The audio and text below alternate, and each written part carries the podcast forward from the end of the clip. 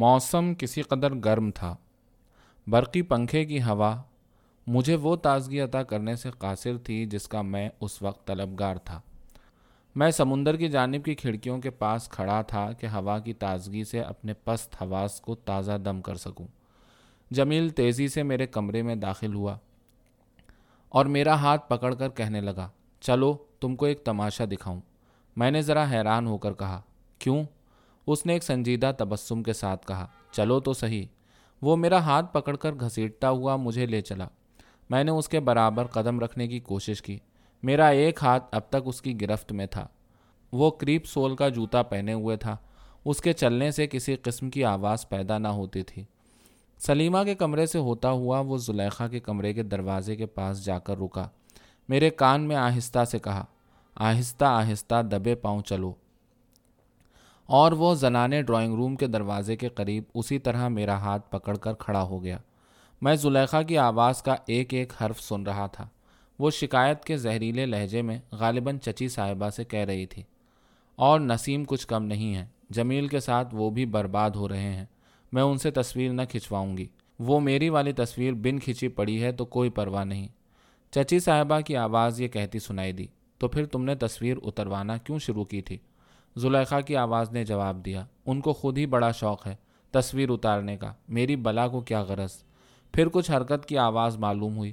میں اور جمیل اسی تیزی سے سلیمہ کے کمرے سے ہوتے ہوئے نکل گئے اور میں جمیل کے کمرے میں ایک کرسی پر جا کر بیٹھ گیا۔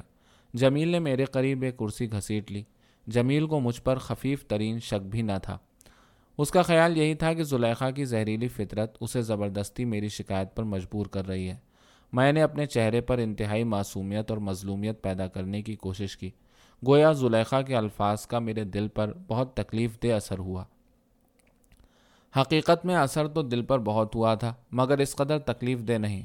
میں اس کی نظروں سے اس کے آئندہ ارادوں کو اسی وقت پہچان گیا تھا، جب اس نے بلا سبب سلیمہ کو اور مجھ کو اس قدر کڑوی نظروں سے دیکھا تھا۔ میں سوچنے لگا، میری نسبت تو اس نے اتنا کہا تھا۔ لیکن غریب سلیمہ کی خدا جانے اس نے کن مکرو الفاظ میں کیا شکایت کی ہوگی؟ کیا گد بنائی ہوگی؟ میرا خیال غلط نہ نکلا۔ گھنٹے بھر کے بعد جمیل سلیمہ کے کمرے کی طرف سے آیا اور کہنے لگا، سلیمہ زار و قطار رو رہی ہے۔ زلیخا نے اس کی بہت شکایت کی ہے۔ میں نے کہا، کیا شکایت؟ اور مجھے خوف معلوم ہونے لگا کہ کہیں اس سلسلے میں میرا نام تو نہیں لیا۔ اس نے غصے میں بھر کے جواب دیا۔ اس مردار نے سلیمہ کے متعلق وہ باتیں کہیں۔ جو کوئی بہن اپنی بہن کی نسبت سن بھی نہیں سکتی۔ میرے سامنے اس نے سلیمہ کو بدچلن کہا بد نظر کہا اور خدا جانے کیا کیا کہا۔ تو کوئی قصہ بھی بیان کیا؟ میں نے دم روک کر اپنے کامل اطمینان کے لیے سوال کیا۔ قصہ کیا بیان کرتی؟ آج تک اس نے اپنی شکایت کے ساتھ کون سا قصہ بیان کیا تھا؟ اس کی شکایتوں کا نہ کبھی سر ہوتا ہے نہ پیر۔ بس اس نے صرف اتنا کہا تھا کہ اماں جان، یہ کمبخت بڑی بدچلن، بڑی بد نظر ہے۔ اس کی نگرانی ذرا زیادہ کیجیے اس کی زبان سے یہ الفاظ سن کر مجھے اتنا غصہ آیا کہ جی چاہتا تھا اس کی گردن مروڑ ڈالوں۔ جمیل غصے سے کانپ رہا تھا۔ میں نے اپنے دل میں شکر ادا کیا۔ ساتھ ہی مجھے خیال آیا، اس کو اس سلسلے میں میرا نام لینے کی جرت بھی نہ ہوگی۔ وہ خود کمزوری کا ایک سے زیادہ موقع، وہ خود کمزوری کا ایک سے زیادہ موقع پر اظہار کر چکی تھی اعلانیہ حملے کی اس میں ہمت نہ ہوگی۔ اگر وہ شکایت بھی کرے گی تو بالکل دوسرے ذریعوں سے۔ مجھے یقین تھا کہ چچا جان کو، چچی کو، جمیل کو میری معصومیت اور بے گناہی پر بالکل اعتماد تھا۔ ان کے حاشیہ خیال میں بھی میرے نسبت وہ خیالات نہ آ سکتے تھے جن کا مرتکب ہو چکا تھا۔ مجھے ایک لمحے کے لیے خود اپنے آپ پر تعجب ہونے لگا۔ میں جو دیکھنے میں اس قدر معصوم صفت معلوم ہوتا تھا کہ مجھے اپنی معصومیت کا یقین تھا، ایک اس درجہ خطرناک معاشقے میں ملوث ہو رہا تھا۔ میں نے اپنے عکس کو بے اختیار اپنے سامنے کے آئینے میں دیکھ لیا۔ تو یہ میں ہی تھا۔ اب بھی مجھے یقین نہ آتا تھا کہ اس بھولی بھالی صورت نے جو مجھے آئینے میں نظر آ رہی تھی، اس خطرناک کام میں ہاتھ ڈالا ہوگا۔ اس سیاہ دلی اور شیطنت کو کم از کم دوسروں کے زاویہ نظر سے سیاہ دلی اور شیطنت اختیار کیا ہوگا۔ خیال کرنے کا مقام ہے کہ میں نے میں نے حقیقت میں اس سے محبت شروع کی۔ میں اپنے عکس کو دیکھ رہا تھا اور اپنے خیالات میں اس قدر محو تھا کہ میں جمیل کی موجودگی کو محسوس نہ کر سکا۔ جمیل اسی غصے کے انداز میں باہر چلا گیا اور اب پھر ٹھنڈے دل سے، ٹھنڈے چہرے سے وہ میرے قریب کھڑا مسکرا رہا تھا۔ آج آئینے کی بری طرح تلاوت ہو رہی ہے۔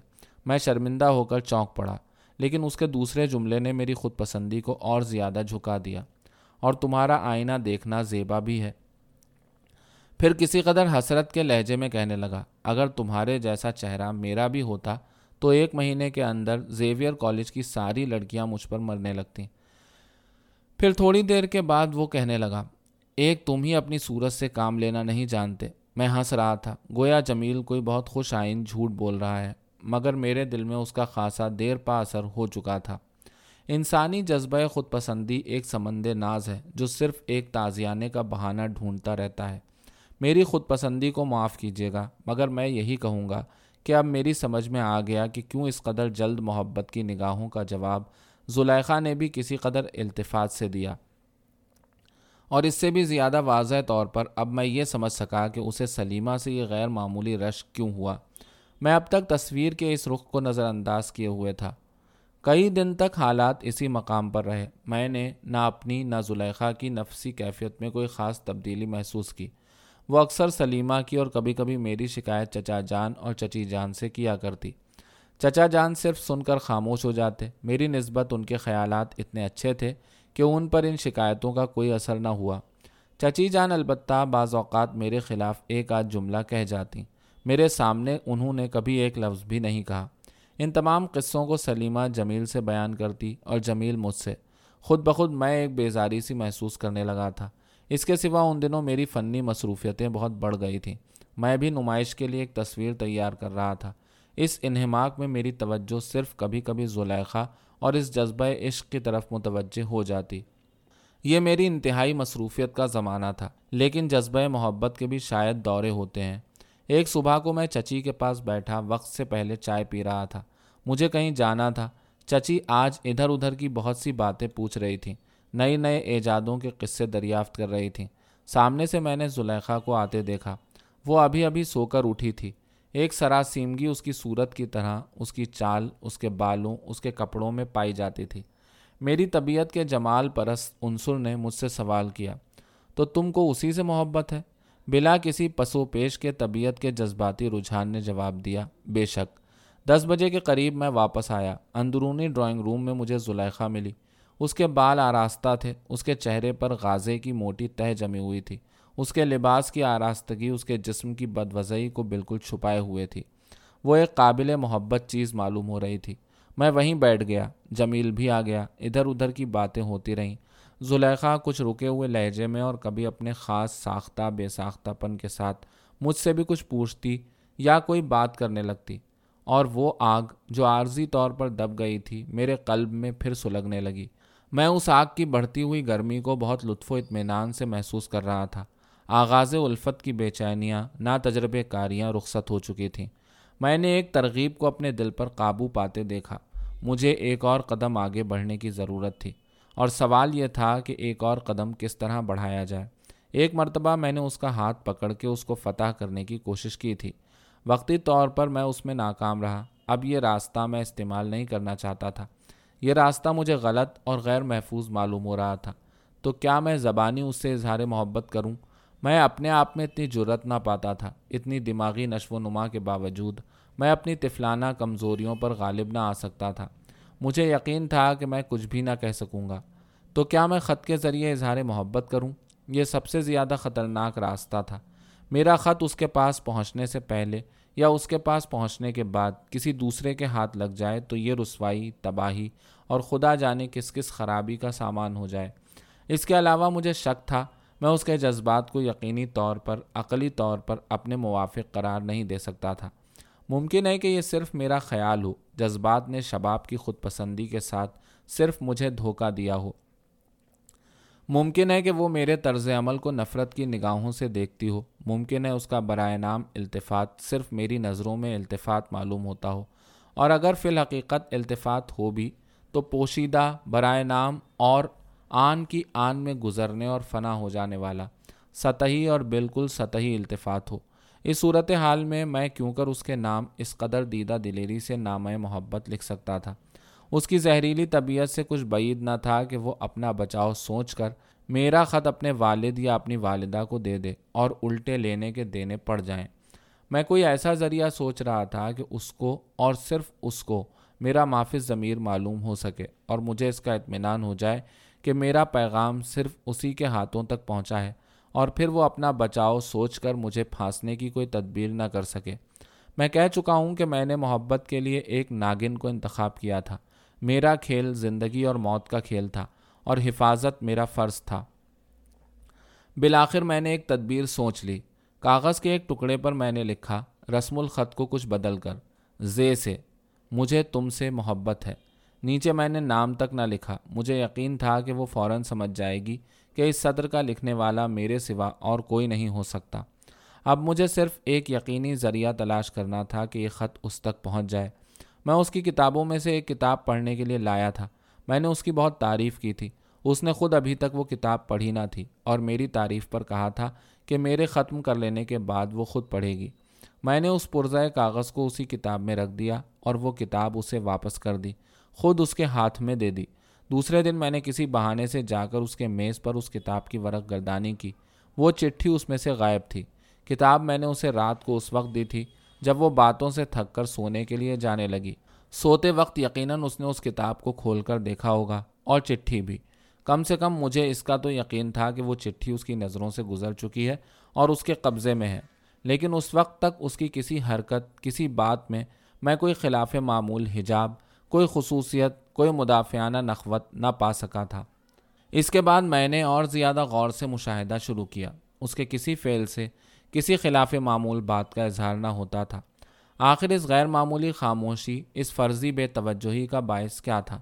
کیا یہ خاموشی اس کی رضا، اس کے خاموش جواب کی نشانی تھی؟ یا حجاب اس کے لیے زنجیر پا ثابت ہو رہا تھا؟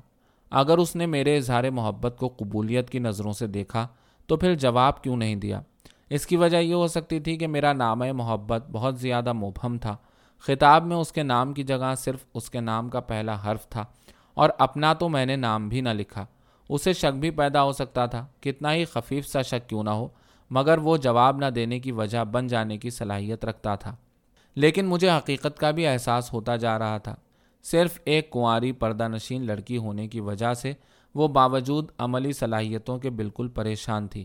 اس کا ابتدائی التفات ممکن ہے کہ اس کی نظروں میں صرف جذبات کا ایک پوشیدہ طفلانہ کھیل ہو۔ وہ مجھے زیادہ گستاخیوں کی اجازت نہیں دے سکتی تھی، نہیں دینا چاہتی تھی۔ خود پسندی اور جذبات کے ایک بے گناہ طفلانہ کھیل سے آگے وہ بڑھنا نہیں چاہتی تھی، مگر وہ حیران تھی کہ کس طرح مجھے روکے۔ ممکن ہے اس چٹھی نے اس کی خود پسندی کو یا اس کی نسوانیت کو کسی قدر جگا دیا ہو، مگر اس کا یقین کیوں کر ہو سکتا تھا؟ کہ وہ میری طرح بالکل اپنے جذبات کی متی ہو چکی ہے۔ مگر شباب شباب کی خود پسندی کے نزدیک ان عقلی دلائل کی کیا اہمیت؟ بہرحال، کئی دن گزر گئے، اس کی خاموشی میں سر منہ فرق نہ آیا۔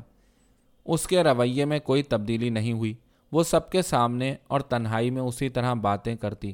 گویا کوئی بات پیش نہ آئی تھی۔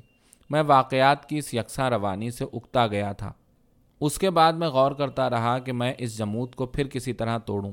کیوں نہ میں کبھی موقع پا کر تنہائی میں اس سے صفائی کے ساتھ اپنے پورے شاعرانہ استعارے استعمال کر کے محبت کا اظہار کروں۔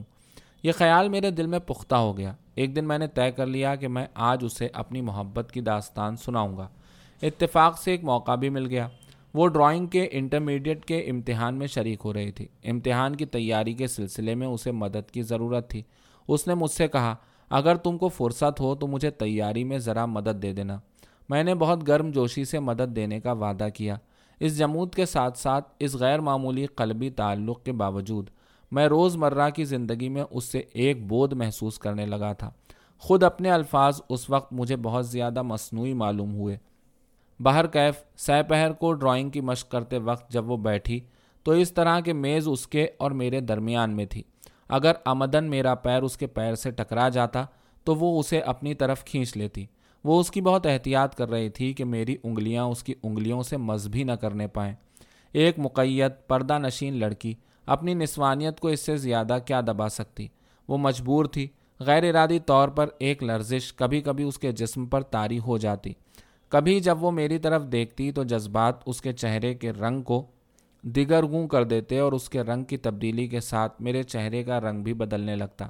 تو وہ بے پرواہی کی ایک کوشش کے ساتھ کام میں منہمک ہو جاتی۔ وہ میز پر جھک کر ڈرائنگ کی مشق کر رہی تھی۔ میرے سر سے اس کا سر بمشکل دو انچ کے فاصلے پر ہوگا۔ میں نے اپنے سر کو دائیں طرف ہٹایا۔ میرا منہ اس کے رخسار سے اس قدر قریب تھا کہ غالباً وہ میرے سانس کی ہوا کو بھی محسوس کر رہی ہوگی۔ اس نے جذبات کی کشمکش کے ساتھ ایک اضطراب میں اپنے سر کو پیچھے کی طرف ہٹا لیا۔ شاید ایک پردہ نشین لڑکی کے عشق کے خوفناک نتائج اس کی نظروں میں پھر رہے تھے۔ اس کے رخسار میں تازگی اور شگفتگی نہ تھی۔ مکمل عورت بن چکنے کے بعد وہ طفلانہ زندگی، جو کمسن لڑکیوں میں شباب کی آمد کے ساتھ ساتھ پائی جاتی ہے، فنا ہونے لگتی ہے۔ اس کے سفید رخسار مجھے گوشت کے نہیں، ایک لمحے کے لیے مرمر کے معلوم ہونے لگے۔ وہ پھر جھک کر مشق کر رہی تھی۔ میں نے اپنے سر کو پیچھے ہٹا لیا۔ میں اس کے چہرے کو دیکھ رہا تھا۔ میں اپنی نگاہوں میں محبت کے شرر پیدا کرنا چاہتا تھا۔ میں بیتاب تھا کہ میری نظروں میں کوئی مسحور کرنے والی قوت بیدار ہو۔ اور اس کی تاب مقاومت کو ہمیشہ کے لیے ختم کر دے۔ ڈرائنگ کی مشقوں کی طرف میری توجہ کا پرتو بھی نہ پہنچتا تھا۔ مجھے معلوم تھا کہ اسے بھی اچھی طرح معلوم ہے کہ میں مشقوں کی طرف مطلق توجہ نہیں دے رہا۔ پھر اس نے مجھے اپنی ہدایت کے لیے کیوں بلایا تھا؟ کیوں برابر بلا رہی تھی؟ اگر وہ آگ سے بچنا چاہتی تھی تو آگ سے کھیل کیوں رہی تھی؟ آہا، انسانی جذبات کس قدر متضاد ہیں۔ انسانی سرشت اجتماعی زدین ہے وہی آگ جس سے وہ بچنا چاہتی تھی۔ اس کے لیے ایک طلب، ایک ترغیب کا باعث تھی۔ وہ اس سے دور بھی بھاگنے کی کوشش کرتی تھی اور نزدیک بھی رہنا چاہتی تھی۔ میں یہ سب محسوس کر رہا تھا۔ اس نے جو تعلیم حاصل کی تھی، وہ تعلیم جس نے پردے کی اس خوفناک قید کو اس کے لیے اور زیادہ ناقابل برداشت بنا دیا تھا، میں اسی تعلیم کی مدد سے اس کو اس شش و پنج سے نکال کر، اس کے انجام سے بالکل آنکھیں بند کر کے، صرف اپنے نقطۂ نظر سے، اسے ان حدود تک پہنچا دینا چاہتا تھا جس حد تک پہنچنے کی نسوانیت ہمیشہ آرزومند اور متمنی رہتی ہے۔ وہ حدود کتنے ہی خطرناک صحیح مگر میری خود غرضی، میری مستقل مزاجی رہبر تھی۔ پردے نے عام لڑکیوں کی طرح اس کے احساسات کو، جو عام لڑکیوں کے احساسات سے اس کی نخوت اور نسوانی خود پسندی کی وجہ سے بہت زیادہ تیز تھے، بہت نازک، بہت تیز بنا دیا تھا۔ وہ عام پردہ نشین لڑکیوں کی طرح مرد سے ناواقف تھی۔ مرد اس کے لیے، اس کی تمناؤں کے لیے، اس کی چھپی ہوئی آرزوؤں کے لیے ایک مہمہ تھا۔ اگر پردہ نہ ہوتا تو یہ خطرناک اجنبیت اور یہ تباہ کن ترغیب نہ ہوتی۔ پردے نے خود اس تباہی کا سامان کر دیا، جس سے بچانے کے لیے پردے کا اہتمام کیا گیا تھا۔ میں یہ ارادہ کر کے آیا تھا کہ اس سے اظہار محبت کروں گا، مگر مجھ میں اتنی جرت پیدا نہ ہو سکی۔ میری خود غرضی نے بہت اکسایا، بہت ترغیب دلائی، لیکن الفاظ میری زبان تک آ آ کے رک گئے۔ یہی گوناگوں خیالات اس کی اور ہندوستانی پردہ نشین لڑکیوں کی مظلومیت، ان کی بے بسی، ان کی بے گناہ گناہ گاری اور یہ سب امور میرے ذہن میں چکر لگاتے رہے۔ میں نے اپنے دل میں کہا، اب آج جانے بھی دو، کل دیکھا جائے گا۔ اور خدا جانے ایسے کتنے کل گزر گئے۔ اس روز میں اپنے کمرے میں چلا آیا اور اس پورے قصے کو اپنے نہیں بلکہ ایک غیر جانبدار تماشائی کے نقطۂ نظر سے جانچنے لگا۔ ایک چوٹی کے مسلمان خاندان کی تعلیم یافتہ لڑکی تھی۔ جس نے اپنی معاشرت کو دیکھتے ہوئے بہت کافی تعلیم پائی تھی، جو ایک حکومت کرنے والا دماغ، نخوت پسند دل اور جنسی جذبات سے معمور دل رکھتی تھی۔ اپنے ذہنی نشو و نما کے بعد اپنی آرزوؤں کے معیار تک پہنچنے کی بہت زیادہ طلبگار تھی۔ اس کو دام بلا میں پھنسانے والی چیز نا تجربے کاری اور سادگی تھی۔ اگر وہ بے پردہ ہو کر مردوں سے مانوس رہتی تو بہت ممکن تھا کہ نسوانی اداؤں سے بڑھنے کی نوبت نہ پہنچتی۔ جنسی ترغیب اسے کبھی دام تصویر میں گرفتار نہ کر سکتی اور اپنے خود پسند، نخوت پسند دماغ سے وہ اپنے لیے بہترین شوہر انتخاب کرتی۔ عام پردہ نشین لڑکیوں کا تو ذکر کیا، جن کو کسی مرد کا ایک جھوٹا وعدہ، ایک دل فریب لفظ برنگیختہ کر کے بالکل تنہا کر سکتا تھا۔ زلیخا ایسی لڑکی تھی جو اپنے آپ پر کیا دوسروں پر حکومت کرنے کی قابلیت رکھتی تھی۔ وہ تعلیم کی وجہ سے زندگی کے نشیب و فراز سے واقف تھی، پھر بھی وہ مجبور تھی۔ چچا جان طرز رہائش اور لڑکوں اور لڑکیوں کی تعلیم میں انتہائی روشن خیالی کے باوجود پرانے خیال کے آدمی تھے۔ کاش وہ بمبئی آنے کے بعد یہاں کے اکثر مسلمان خاندانوں کی طرح پردے کو خیر بات کہہ دیتے۔ تو کم سے کم پس پردہ یہ خرابیاں تو پیش نہ آتی۔ کھلم کھلا برائیوں سے زیادہ ہولناک وہ برائیاں ہیں جو پس پردہ ظہور میں آتی رہیں اور دنیا ان کو نیکیاں سمجھتی رہے۔ زلیخا نے پھر بھی اس قدر کشمکش، اس قدر مقابلہ کیا تھا۔ اگر سلیمہ اس کی جگہ ہوتی تو اس کی معصومیت سب سے پہلے اسے گرفتار کرانے کا باعث بنتی۔ زلیخا کی زہریلی طبیعت پھر بھی اس کی محافظ تھی۔ سلیمہ کی ملکوتی صفتیں اس کی دائمی تباہی کا باعث بن جاتی۔ غیر جانبدار تماشائی سے تحلیل ہو کر میں پھر نسیم ہو گیا۔ میں خطرناک نتائج کو اس وقت بھی محسوس کر رہا تھا۔ اب بھی موقع تھا، مگر پھر میری خود غرضی مجھ پر غالب آنے لگی اور حوث۔ یہ آگ کا کھیل جس سے ایک خاندان کی عزت و آبرو، افراد خاندان کی زندگی خطرے میں تھی۔ وقتی طور پر میں نے ایک اطمینان کی حالت محسوس کی کہ آج میں نے اس سے اظہار محبت نہیں کیا اور میں نے اس حوث کے کھیل کو ختم کر لینے کا ارادہ کر لیا۔ مگر میرا ارادہ دوسرے دن زلیخا کی صورت دیکھ کر درہم برہم ہو گیا۔ حوث سینے میں چھپ چھپ کر تصویریں بنا رہی تھی۔ میں محسوس کر رہا تھا شباب کے اندھے جذبے نے مجھے ایک گرداب میں ڈال دیا تھا۔ یہ حوث کا گرداب تھا۔ میری عقل مجھے نکالنے کی کوشش کر رہی تھی۔ میرا نیم جان ضمیر میری مدد کی کوشش کر رہا تھا، مگر گرداب کا خوفناک چکر۔ اور یہ چکر میرے لیے تو خوفناک تھا ہی، مگر میں ایک اور ہستی کو، ایک اپنے سے زیادہ کمزور، بے بس ہستی کو اپنے ساتھ اس گرداب میں کھینچ رہا تھا۔ میرا بچ جانا ممکن تھا، لیکن اس غریب لڑکی کا کیا حشر ہوگا؟ ایک ثانیے کے بعد شادی کا خیال میرے ذہن میں پیدا ہوا۔ شادی؟ تو کیا میں اپنی حوث کے خمیازے میں اپنی زندگی بھی برباد کر لوں گا؟ اب مظلوم بے بس زلیخا کی جگہ مجھے زہریلی خطرناک زلیخا بھی نظر آنے لگی۔ میری زندگی جو اپنی شرکت کے لیے نسوانی جمال کے کامل ترین نمونے کی طلبگار تھی، ہمیشہ کے لیے تباہ ہو جائے، لیکن انصاف سے دیکھا جائے تو میری حوث کا کم سے کم خمیازہ تھا۔ تھوڑی دیر تک میرا دماغ بالکل ساکن رہا۔ ایک مصور کے خاموش، نقادانہ نقطۂ نگاہ سے میں نے پھر زلیخا کے ان تمام اثرات کا تجزیہ کرنا شروع کیا جو اب تک میں نے محسوس کیے تھے۔ اور ان احساسات سے ایک کے بجائے تین زلیخاؤں کے چہرے میرے خواب آلود تصور کو نظر آئے۔ ان میں سے پہلی زلیخا میرے چچا کی لڑکی تھی، جس کی تباہی میرے چچا کی تباہی، خاندان کی رسوائی تھی۔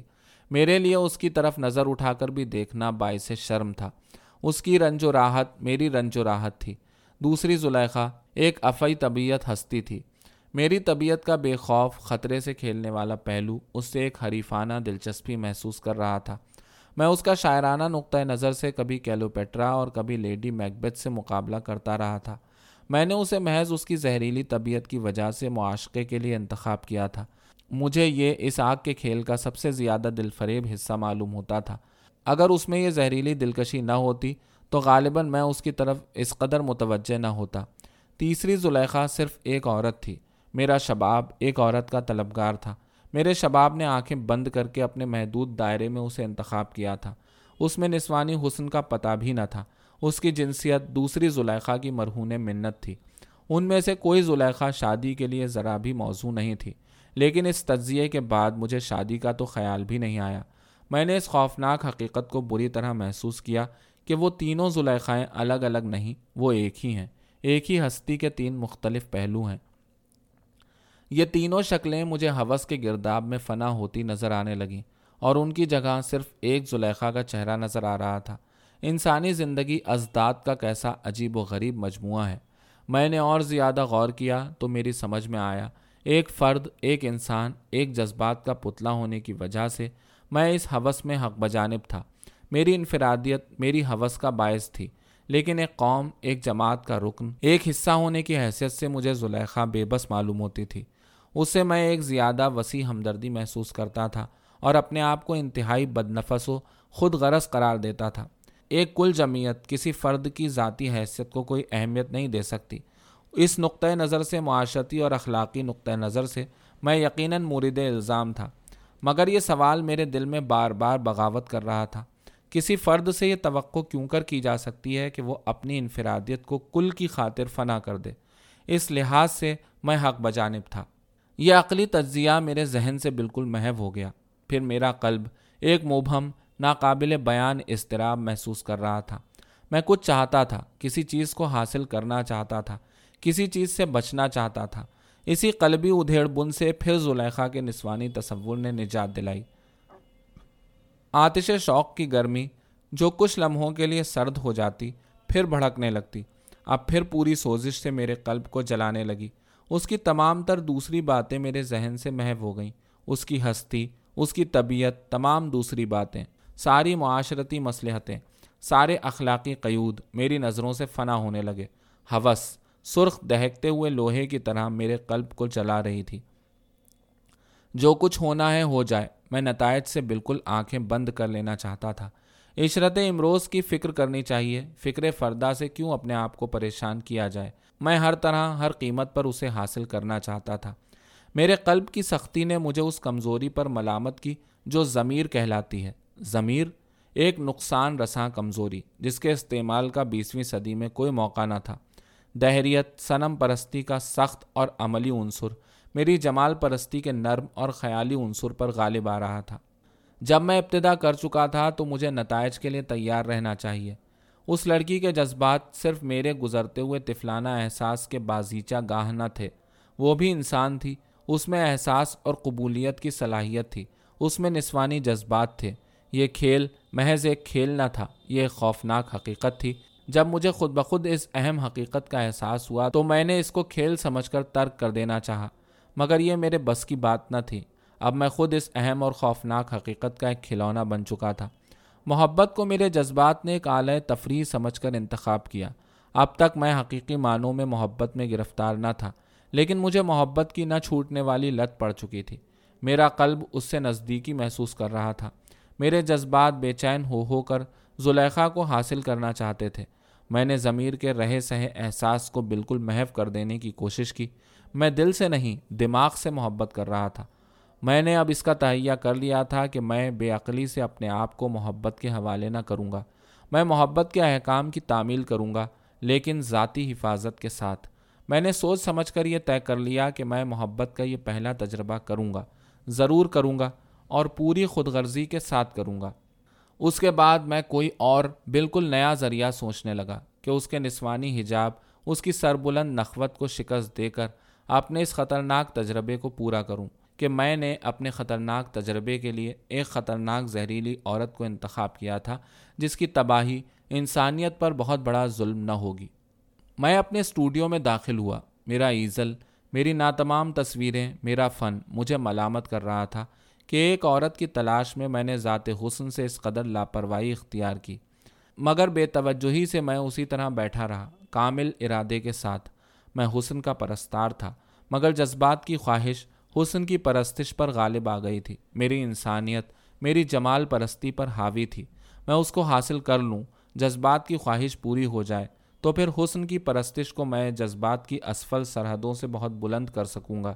یہ خواہش، بشری خواہش اس پرستش جمال کو کسی قسم کا نقصان نہ پہنچا سکتی تھی۔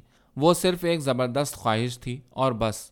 پھر میری توجہ تصویروں سے ہٹ کر زلیخا کی طرف متوجہ ہو گئی۔ میں اس کو اپنے آپ سے بہت قریب محسوس کر رہا تھا۔ گویا میں ایک ہاتھ بڑھا کر اس کو حاصل کر لوں گا۔ میں ایک کاؤچ پر لیٹے لیٹے سو گیا۔ دن کا وقت تھا۔ گرمی اچھی خاصی تھی۔ سمندر کی طرف سے ٹھنڈی ہوا کے جھونکے کھڑکیوں میں سے ہو ہو کر آ رہے تھے۔ کچھ دیر کی گہری نیند کے بعد نیم بیداری و نیم خواب کا ایک عالم تاری رہا اور اس حالت میں روشنی و تاریکی کی تبدیلی کے ساتھ زلیخا کی شکل بار بار مٹتی اور پھر نمایاں ہوتی نظر آئی۔ احساس کی بیداری بڑھتی گئی۔ غنودگی کے اثر نے نیم بیداری کے لمحوں میں حواس کو تیزتر کر دیا اور زلیخا تک پہنچنے کی مختلف ترکیبیں اڑتے ہوئے تائروں کی طرح میرے سر کے پاس منڈلانے لگیں۔ رفتہ رفتہ خوابالود غنودگی سست بیداری میں تبدیل ہو گئی۔ زلیخا کا خیال، نمود گاہ کے بجائے دماغ میں ایک مستقل شکل قائم کر کے ساکت ہو گیا۔ پھر نیند کا ایک جھونکا آیا۔ زلیخا خواب کی ایک ہستی بن گئی۔ میں خواب میں محسوس کر رہا تھا کہ میں اسے اپنی آغوش میں کھینچ رہا ہوں۔ پھر بیداری کے کمرے کی گرمی کھڑکی سے ہوا کے سرد جھونکے میں نے آنکھیں کھول دیں اور اسی پرخیال انداز میں کاؤچ پر لیٹا رہا۔ میرا خیال چند لمحوں کے لیے زلیخا سے ہٹ گیا۔ تصویریں، اردو رسالے، اردو رسالوں میں نظمیں، جدید اردو شاعری اور اس کے بعد مجھے اپنی چند نظمیں یاد آ گئیں جو مختلف رسالوں میں بھیجنا تھیں۔ دفتن ایک خیال میرے دماغ میں بجلی کی طرح کوند گیا۔ کیوں نہ میں زلیخا کے لیے ایک نظم محبت لکھوں؟ یہ اظہار محبت کا بہترین طریقہ تھا۔ یہ طریقہ اس کے تعلیم یافتہ دماغ کی خود پسندی کو برنگیختہ کرے گا۔ یہ طریقہ اس کے جذبات کو براہ راست متحرک کر دے گا۔ جس طرح دانتے نے بیاترچے کے لیے، مائیکل اینجلو نے وتوریا کالونا کے لیے اور بائرن نے تھرزا کے لیے نظمیں لکھیں، میں بھی زلیخا کے لیے کیوں نہ لکھوں؟ ایسی نظمیں جن کو زلیخا کے سوا اور کوئی نہ پڑھے۔ میری خود پسندی نے مجھے ترغیب دی۔ میں نے شاعری جیسی لطیف شے کو اپنا اعلی کار بنانے میں دریغ نہ کیا اور میں اٹھ کر منہ ہاتھ دھونے لگا۔ تو نظم کا خیال میرے ذہن میں پختہ ہونے لگا۔ نظم کے متعلق مضامین، متفرق بہریں میرے خیال میں آنے لگیں۔ میں کاغذ اور پینسل لے کر بیٹھ گیا۔ پھر احساس جمال نے مجھے ملامت کی کہ میں ایک لطیف فن کا غلط استعمال کر رہا ہوں۔ اس نظم کا مدعا مصلحت لیے ہوئے تھا۔ اس میں صداقت نہ تھی۔ صداقت کے فقدان کے باعث اس نظم میں شیری جمال کا پیدا ہونا ممکن نہ تھا۔ پھر دماغ کے عملی پہلو نے اپنی مدافعت کرتے ہوئے جواب دیا کہ مشرقی شعراء کے قصیدے کیا وہ غرض کے لیے نہیں لکھے گئے تھے؟ مانا کہ ان میں وہ صداقت، وہ قدرتی جمال نہ تھا، لیکن کیا ان کی ظاہری خوبیوں سے انکار کیا جا سکتا ہے؟ میں نے نظم لکھنا شروع کی۔ میں آسانی سے مصرے موضوع کر رہا تھا۔ میں چاہتا تھا کہ اس نظم میں اپنا پورا معافذ ضمیر ظاہر کر دوں۔ محبت کا اظہار، محبت کا دعویٰ، محبت کی دعوت، اور اس کے ساتھ اس کے جذبات، اس کی محبت کا یقین اور محبت کی بے گناہی۔ اس کے سوا اور خدا جانے کیا کیا کچھ۔ الفاظ، بہروں کی موضوعیت ان سب کو سانچے سمجھ کر میں اپنا مدعا ان میں ڈھال رہا تھا۔ شاعری کی قوت اور شاعری کا عاشقانہ طرز خطاب بھی میں برابر باقی رکھنا چاہتا تھا۔ نظم مکمل ہو گئی۔ آج تک اس سے زیادہ مصنوعی نظم میں نے اور کوئی نہ لکھی تھی۔ نظم کا انداز ظاہر کر رہا تھا کہ اس میں جذبات کی صداقت کی ہوا تک نہیں لگی۔ میں اپنی محبت کو محبت نہیں کہہ سکتا تھا۔ حوث اس کا موضوع ترین نام ہے۔ مگر اسی حوث میں بعض لمحے حقیقی محبت کے محسوس کرتا۔ میں اس کو یاد کر کے اپنے جسم میں ایک لطیف گرمی محسوس کرتا۔ میں اپنے دل میں اس وقت تک پہنچنے کے لیے بالکل بےتاب ہو جاتا۔ ہاں سچی محبت کے لمحوں میں میں اپنی ہستی اور اس کی ہستی کو بالکل ایک سمجھتا۔ میں یہ محسوس کرنے لگتا کہ وہ مجھ سے جدا نہیں ہے۔ وہ مجھ میں، میرے خون میں، میری حرارت زندگی میں سرایت کر چکی ہے۔ لیکن یہ لمحے پائیدار نہ ہوتے۔ نظم کو میں نے ایک خوشبودار کاغذ پر نقل کیا اور ایک خوشبودار لفافے میں بند کر کے اس پر صرف دو حرف لکھ دیے، نظر زلیخا لیکن یہ دو حرف بہت کافی تھے۔ میں اس لفافے کو اپنے قمیض کی جیب میں اپنے دل سے متصل رکھے رہا۔ گویا میرا وہم اس میں میری دلکشی پیدا کر دینا چاہتا تھا۔ شام کو زلیخا اپنے کمرے میں میز پر بیٹھی ہوئی کچھ کتابیں ڈھونڈ رہی تھی۔ میں نے اس کے ہاتھ میں یہ خط دے دیا۔ اور بلا ایک لفظ کہے تیزی سے دروازے کے باہر نکل آیا۔ میرا قلب زور زور سے دھڑک رہا تھا۔ میں کپڑے پہن کر باہر نکل گیا۔ آج نمائش کے انعامات ملنے والے تھے۔ ان میں سے پہلے انعام کا میری تصویر کے لیے اعلان ہو چکا تھا۔ اس غیر معمولی کامیابی سے میرا دل اتنا مسرور تھا کہ اگر دوسری جانب وہ زلیخا سے نہ الجھا ہوتا تو میں شاید اپنے آپے سے باہر ہو جاتا۔ آج تقسیم انعامات کی شام تھی۔ راستے میں میرا دل زلیخا سے ہٹ کر اپنے ملنے والے انعام کی طرف متوجہ ہوا۔ میری تصویر گناہ، جس پر میں نے برن جونا کی نقاشی کو بیرٹسلے کے خطوط کے ساتھ ملا کر خطوط کے ساتھ رنگ و تناسب کا ایک کامیاب نمونہ تیار کر دیا تھا، نمائش کی بہترین تصویر قرار پائی۔ گناہ کو میں نے ایک اریا نسوانی جسم برن جونس کی ساخت کا بنا کر پیش کیا تھا، جس کے اطراف آتشی شرارے دہک رہے تھے۔ اور شدت لطف کے ساتھ ایک عذاب کا سما پیدا ہو گیا تھا۔ آگ کے شراروں کی نقاشی میں میں نے آبری بیٹسلے کے فن سے پوری پوری مدد لی تھی۔ مجموعی طور پر گناہ کا تخیل اور اس کا طریق اظہار بالکل میرا اپنا اور بالکل تبازات تھا۔ وہ انعام مجھے ملا۔ صبح کو وہ تصویر بھی گھر آ گئی۔ چچا جان میری اس کامیابی سے بہت خوش تھے۔ میں اندر گیا تو زلیخا مجھے آتا دیکھ کر میرے راستے سے دور ہٹ گئی اور اس کے اور اس کے بعد باتیں کرتے وقت وہ مجھ سے دور دور رہی۔ میں خود ایک حجاب کو درمیان میں پاتا تھا اور میں دل میں ڈر رہا تھا کہ کہیں چچی جان یا جمیل کو شک نہ ہو جائے۔ اپنے خط کے اس اثر کو میں نے قبولیت اور رضا پر محمول کیا۔ اس کا یہ طریقہ، یہ دوری مجھے نزدیک تر بلانے کی نشانی تھی۔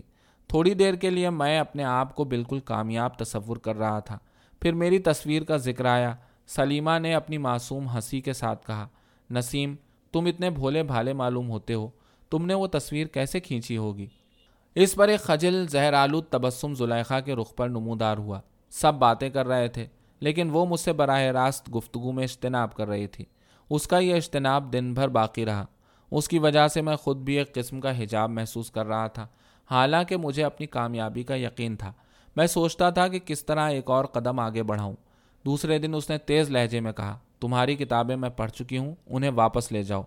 میں نے اس کے لہجے میں ناگواری یا رضامندی کو تلاش کرنا چاہا، لیکن نخوت کے سوا کوئی اور چیز مجھے اس میں نظر آئی تو وہ صرف حجاب تھا۔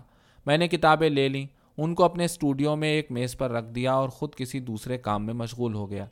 کچھ دیر کے بعد مجھے خیال آیا میں بھی کسی قدر کن ذہن تھا۔ میں نے وہ سب کتابیں اٹھائیں اور ہر ایک کی ورق گردانی شروع کی۔ مجھے توقع تھی کہ ان میں سے کسی ایک میں اس کا خط کوئی تحریر ضرور ہوگی۔ ایک کتاب میں مجھے اپنا ہی بھیجا ہوا لفافہ ملا، جس میں میری نظم تھی۔ لفافہ چاک شدہ تھا، نظم جوں کی توں تھی، اور اس کے سوا ایک حرف بھی نہ تھا۔ مگر پھر خود پسندی نے مجھے یقین دلایا، حجاب نے اسے خط لکھنے کی اجازت نہ دی ہوگی۔ اس نے اس نظم کو میرے پاس واپس اس لیے بھیجا ہوگا کہ مجھے معلوم ہو جائے کہ وہ میری نظم پڑھ چکی ہے۔ میں اس کی خاموشی کو، اس کی رضا کیوں نہ تصور کروں؟ پھر اس کا حجاب میرے دعوے کی دلیل تھا۔ اس کا اجتناب کم ہوتا گیا۔ اس نے مجھ سے کچھ اور کتابیں مانگی میں نے وہ کتابیں اسے دے دیں۔ وہ میرے سامنے ان کتابوں کے ورق الٹنے لگی گویا وہ میری کسی اور تحریر کی توقع کر رہی تھی، لیکن کیا وہ اس تحریر کو جذبات کی آگ کے ساتھ ڈھونڈ رہی تھی؟ مجھے فوراً نظر آ گیا کہ اس کی حرکت کی تیزی، اس کے چہرے کی نخوت رضا نہیں، بلکہ مقابلے کا اظہار کر رہی تھی۔